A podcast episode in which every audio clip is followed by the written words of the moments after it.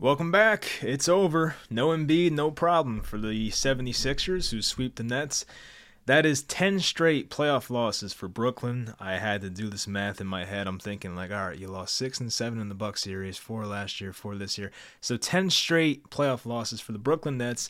but a long time and it's it's embarrassing and I would say this uh because like last year you're thinking like oh it can't get any worse than this like last year was like oh the vaccine stuff and guys getting hurt and you're thinking like there's no way it gets worse than this this is rock bottom and then of course the nets somehow go even below rock bottom and that's what we saw this year. I mean, some of it was out of their control. You know, I know with Durant getting hurt against the Heat in January, that's out of their control. But the other things with Kyrie's contract and stuff, that was very much in your control. And, you know, Joe Tsai wanted this and he got what he wanted and it resulted in another sweep.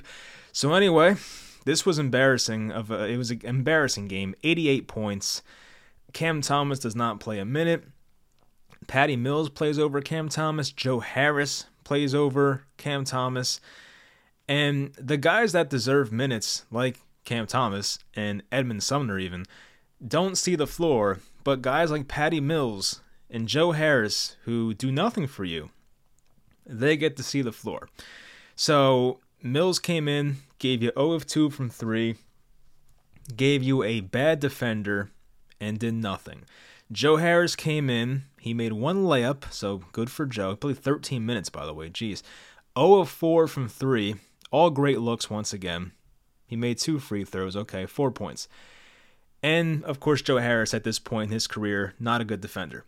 So somehow, some way, those guys who offer you just about nothing, whether it's offensively or defensively, especially in the playoffs, offensively for Joe, who is a shell of himself in the playoffs, somehow those guys play over Cam Thomas, who I would say is probably this team's best natural scorer and doesn't play a single minute in a game where your team scores 88 points. There was a six minute stretch, I believe, in the third quarter, probably from like nine minutes to like three minutes, where they didn't score a single point. And you you have Cam Thomas sitting on the bench. And as I said last podcast, a guy who scored 40 points in four separate games. But hey, Jacque Vaughn is extended through 2026 and 2027. You'll love to see it. Uh, I'm trying not to go insane while talking about this team, but it, it just feels like it's a joke at this point. Um, I don't know. Anyway, so go over some of the individuals in this game. Finney Smith was 2 of 5 from 3, 3 of 7, gave us 8 points. Cam Johnson, not his best game, probably his worst game of the series, honestly. And I would say the Nets probably played their worst game of the series today. I mean, game one was bad too, but I feel like they had some better moments in that game. I mean, this was one the Nets should have closed out, obviously, but once the third quarter happened and Philly outscored them 26 to 15, I mean, how do you score 15 points in a quarter? I just, I don't get it. Like, that, that that's ridiculous. Anyway, um, you kind of knew it was over at that point, and they got outscored in the fourth quarter, 30 to 25. So they went out very sad, as the title says. So yeah, Cam Johnson was not great. One of six from three, four of 13 overall. Did have 10 rebounds. That was good. Mikal Bridges was not good. Just not good at all. I think he ran out of gas, honestly, and he's probably never been asked to do this much for a team in a playoff series, obviously. But uh, he was not that. I mean, six of eighteen. It's not like horrendous, but still, two of six from three. I mean, I just feel like he was not a positive in the fourth quarter. He was making some bad plays, not great on defense, missing some shots he usually makes. I mean, I think he just ran out of gas, but still. Um, Nic Claxton was 8 of 10, gave us 19 points, 12 rebounds. I mean, that was good. I think Claxton was excellent in the first half and kind of went away in the second half kind of got outplayed by Paul Reed in the second half. I'm not gonna lie, so that was disappointing. But yeah, Claxton had a really good first half. I think he had like 15 at half, and you're thinking, oh, this might be a 25 point Claxton game, and he somehow finishes with 19 points. Dinwiddie and Claxton converted on an alley oop at the end of the game. I mean, it was over at that point, but hey, that was nice to see for like the first time. It felt like. Uh, speaking of Dinwiddie, probably his best game of the series: seven of 13, three of six from three.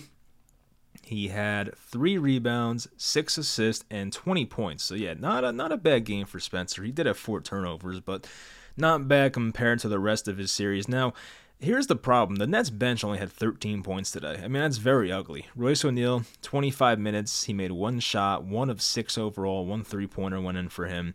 Joe Harris, we just went over him 13 points, or 13 minutes. I wish it was 13 points. 13 minutes and had four points. Patty Mills gave you nothing. And Seth Curry came in and went 3 of 6. And once again, I don't know why Seth Curry was not playing in game 3 over Joe Harris, and I do really do I really do feel if Seth Curry came in and had those looks that Joe Harris had in game 3, the Nets probably win that game, but at this point, it's a moot point. Um, well, look at I mean, just looking at the Sixers. I mean, by the way, Joel Embiid didn't play. I mean, I think I mentioned that off the top, but like Joel Embiid does not play.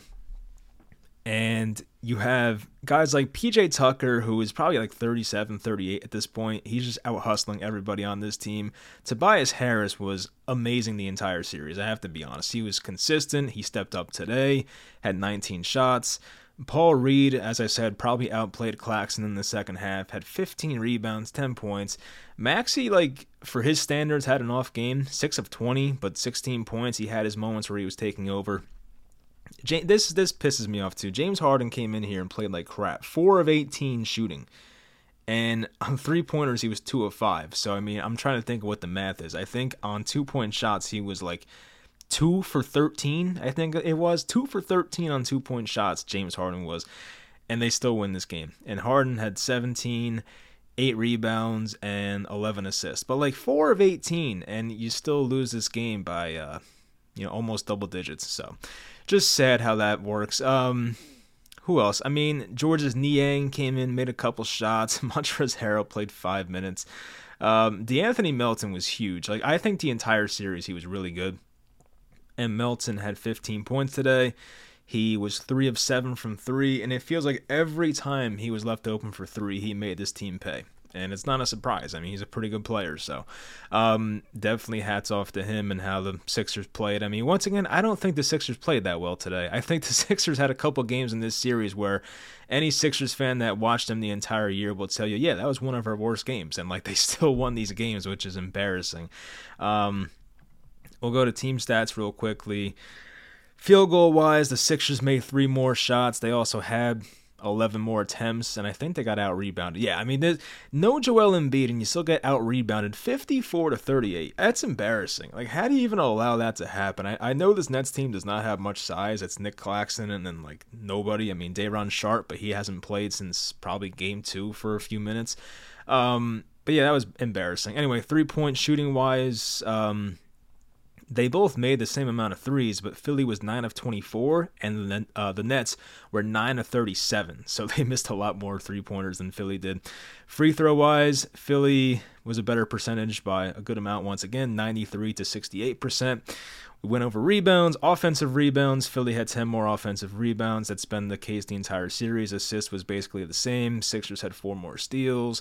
Nets had three more blocks. I think Claxton had like four blocks in this game, by the way. I forgot to mention that, but he had some really nice plays um, on Paul Reed in the first half. I don't know why that just turned on. ESPN has these ads all the time. Um, but yeah, he had some really nice blocks in the first half. Nic Claxton. Um, what else? Largest lead. The Nets had a 11 point lead at one point, and of course they just gave it away because that's what the Brooklyn Nets do. Um, yeah, Nic Claxton. I want to see Nic Claxton had four blocks. Yeah, I just wanted to confirm that. So, all right, where do we go from here? Where do we go from here? I mean, it's interesting. Um, you have a couple guys who are free agents. Cam Johnson is restricted. You have um, Seth Curry, I believe, is a free agent as well the Nets have. I'm trying to see. Someone tweeted this. Bobby Marks tweeted out like some of the resources the Nets have to rebuild this roster. You have a trade exception for 18 million dollars. That can come in handy, of course. You can probably get a pretty good player for 18 million dollars. Um, excuse me, five first round picks, including um, unprotected from Phoenix and Dallas. I mean, this is not for this year, it's like the upcoming draft assets. So you have picks from Phoenix and Dallas. That's going to help out. You have wings with trade value. I mean, he put Cam Thomas in here. I don't know if he's a wing, but Cam Thomas, Joe Harris, who uh, his his trade value is probably dropped even more after this. Dorian Finney-Smith and Royce O'Neale. I think you can get something for Dorian Finney-Smith, but I will say like his lack of shooting the ball well since being a net kind of dropped his value in a way, but he's still he's on a great contract, so that might help out. Uh, Royce O'Neale, maybe a team out there wants his services. I could see it. Royce is, uh, you know, Royce is decent. He's a sixth or seventh guy. I mean, he's he's fine, but not. He was asked to do too much for the Nets this year. I feel like um, draft picks this year they have number 21, number 22 via Phoenix, and number 52, which I don't even know where that pick is from, but a second round pick. So um, I don't know. I'm interested to see where they go. I mean, first off, is Sean Marks even the GM? I don't know. I think Sean Marks' contract is up, and uh, you know, honestly, I know Sean Marks did a really fantastic job rebuilding this Nets team when he first came here, and they had no assets and all that. But I think what's happened here the past two and a half years or so, I, it's hard for me to really say that Sean Marks deserves to be back. I, I think that's kind of ridiculous. And as I, I've always said, after the Harden trade, um, Sean Marks was a terrible GM. I, I don't know what happened to him and, and why he folded, but ever since the Nets went from like you know fun team to championship expectations, like Sean Marks kind of shit the bed. I mean, I don't know. It's kind of like Joe Harris. When the lights are bright, he sucks, and when the lights got bright for Sean Marks, he sucked. I mean, Marks had some good moves in that time. I think trading for Bruce Brown was definitely big. I mean, I think that was before Harden though, so I can't even say that. But the Nic Claxton extension that was good. But even smaller things like bringing back Patty Mills over Bruce Brown, I mean, that was just so stupid. I mean, I understood it kind of because you were expecting Ben Simmons to play the same role that Bruce Brown played, and we were hoping better, but Ben Simmons was hurt, and apparently Ben Simmons needed more time to get healthy, and the Nets gave him like four or five months after his back surgery, and you know he came back and just was not the same guy. So, yeah, Ben Simmons is, is another question. I don't know what happens with him. I believe Ben has two more years left on his contract. It's it's a big number. It's probably like somewhere in the high 30s, like 37, 38 million dollars the next couple years, and that's per year. Um, so what did I do with Ben Simmons? I mean, I, I don't know what his trade value would be. Of course, the rumor is like, oh, maybe the Nets get Damian Lillard, and if that's the case, then to make salaries match, you have to put uh, you have to put Ben Simmons in that trade. So, you know, I'm, I kind of go back and forth on the Dame Lillard stuff. Lillard's going to be 33, I think, next year. He'll turn 33 in July. Um, I don't know. It just depends how many draft picks they're asking for. Like, if if the players we're giving up is only like Ben Simmons, Cam Thomas, who else? Like Finney Smith or something. Like, I can deal with that, you know, from a, a player standpoint. But if they're asking for like more than three first round picks, I think I'm out. Like I, I don't want to trade the entire future for Damian Lillard, who hopefully has a couple more, you know, good years in him, but I don't know. It's just it's hard to bet on. I think the Nets have done this before where they trade for the veteran point guard and, and it doesn't work out. I mean, you know, Deron Williams was I think 26 when we got him, but he fell off pretty quickly once he reached his uh, 30s. Um, we know about Harden not having the same explosiveness post hamstring issues. Um, who else? What other point guard was bad for the Nets? I can't even think of right now. Um, it feels like when Dinwiddie turned 30, ironically, he was terrible. I think Dinwiddie turned 30 like a couple weeks ago, and he comes out here and has a pretty bad series. But yeah, I mean, I feel like there's been examples of Nets point guards who have just not lived up to expectations. Um, so Lillard, he played 29 games two seasons or last season. That's the concerning part, but I would say aside from that, he's been pretty durable. I mean, there was the shortened season in 2020 and 21, and he played 67 games. Um, so yeah, I mean, look, he hasn't been that injury prone. He played 58 this year out of 82, but I think like 10 of those missed games were because the Blazers wanted to tank and they kind of made up an injury for him. So if the Blazers were contending, I do think Dame would have played in those games, and he might have played in like 68 rather than 58.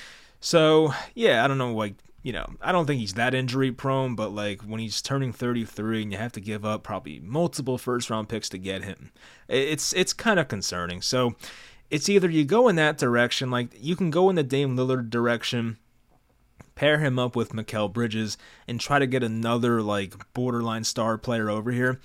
And maybe at that point, you have a good enough team to be in that second tier of the Eastern Conference where I think Philly is, and even like the Cavaliers, and maybe the Knicks are getting there too. You know, if you get Lillard and like some other guy, like, you know, let's say the trade is like Lillard and, and Nurkic, which I've seen that rumor. Lillard and Nurkic, you have Mikal Bridges, you trade for another, like, you know, guy who's like somewhere like a borderline all star type player I don't know, like a DeMar DeRozan type player. Not saying it's going to be him, but someone like that. Then like maybe your team's good enough to be like a four or five seed, and you kind of flirt with, uh, you know, the Eastern Conference Finals. I don't know. I feel like a lot has to go right.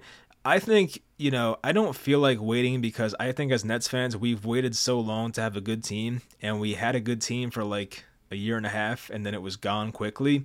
So that's why I'm kind of hesitant to even want to go to like the full rebuild route. But that might be the smartest thing to do. I think maybe, you know, maybe you do flip Mikal Bridges for three or four first round picks, which apparently was the offer. Um, I don't think the Nets will do that, but I think it's an interesting, you know, it's definitely interesting. Like I would consider it, but I don't think the Nets will actually do that. Um, you have other trade assets once again. I mean, as I said, you can, you know, trade Royce O'Neale, trade Dorian Finney-Smith. You can trade Nic Claxton. You could probably get at least two firsts for him. So yeah, I mean they can go the all-out rebuild and you know do that. But once again, the Nets don't have their own picks. That's the problem. Like that. That's the shitty part about this whole thing. Like I've always said. I, I think I was saying this when KD requested the trade in the summer.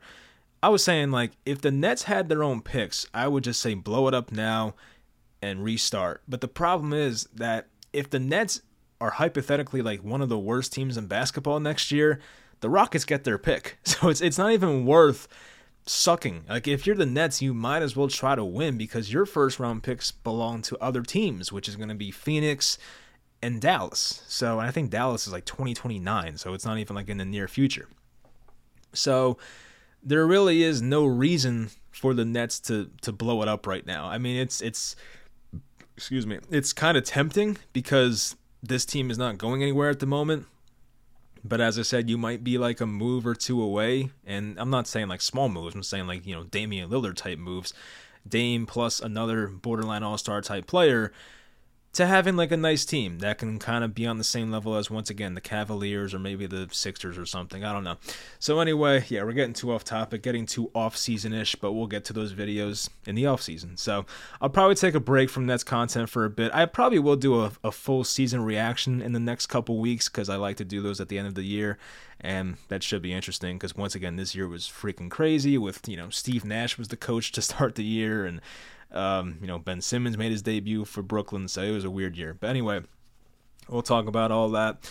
Hopefully, I mean, I, this is how I am. I know some fans, and I think I said this last year too when, when Boston beat us, swept us. Um, when teams beat the Nets, I don't want them to win. That's just how I'm built as a fan. Like, if your team beats me in the playoffs, I don't want anything you know, I don't want any success for you. I think some fans have that mindset of, oh, well, if, if, the Sixers go on to win the finals, then that makes the Nets look better or something. Like, I hate that. Like, I don't, you took what I wanted. I want you to lose. I, I'm preying on their downfall. And it sucks because I hate the Boston Celtics. Hate them. Like, they're like my least favorite team. So it's going to be a gross rooting experience for me, but I don't think the Sixers are on the Celtics level. And I hope they handle them in four or five games. So, Anyway, that'll do it. At least we don't have to worry about this crappy team anymore for a while. And hopefully, this off season, whether it's Sean Marks or some other GM, they, uh, you know, they figure it out. And you know, I, I just once again the whole Jacque Vaughn thing this series annoys me. He was not good. He wasn't Steve Nash level. And like I'm thankful for that. At least our coach is not as bad as Steve Nash, but that's not saying much either. So I don't know. And he's extended through 2026, 2027. It's it's going to be a long time. And to see like coaches like Nick Nurse and who else got? I think someone else good got released too or fired. Um, I forget, but yeah, seeing like there's good. Oh, Ime Udoka is getting an interview with the Rockets, I think, and I know we passed on Udoka, but like that seems like a massive mistake now. And once again, I don't know the extent of what Ime Udoka did, but if all these teams are bringing him in, could it have been that bad? I mean, I don't know. I mean, we'll find out if he actually gets hired or not, or if it's just an interview. I don't know. But if I see Udoka go to another franchise and that team turns into like a contender, I'm gonna be pissed. Like it's just a typical Nets mistake. But anyway, yeah, that's gonna do it. Go Celtics, I guess. Uh, feels gross, but yeah, crappy season once again. Another sweep, ten playoff losses in a row We'll do a season recap in the coming weeks, um, probably a couple weeks from now anyway. The NFL draft's going to keep me busy, so I either get this out before the NFL draft or wait a couple weeks and let the dust settle and we go over it then. But either way, we'll do it. Hope you guys enjoyed. Thanks for those who tuned in this season. It was a roller coaster as usual, but hopefully next year things are better somehow. We'll see. Talk to you guys next time.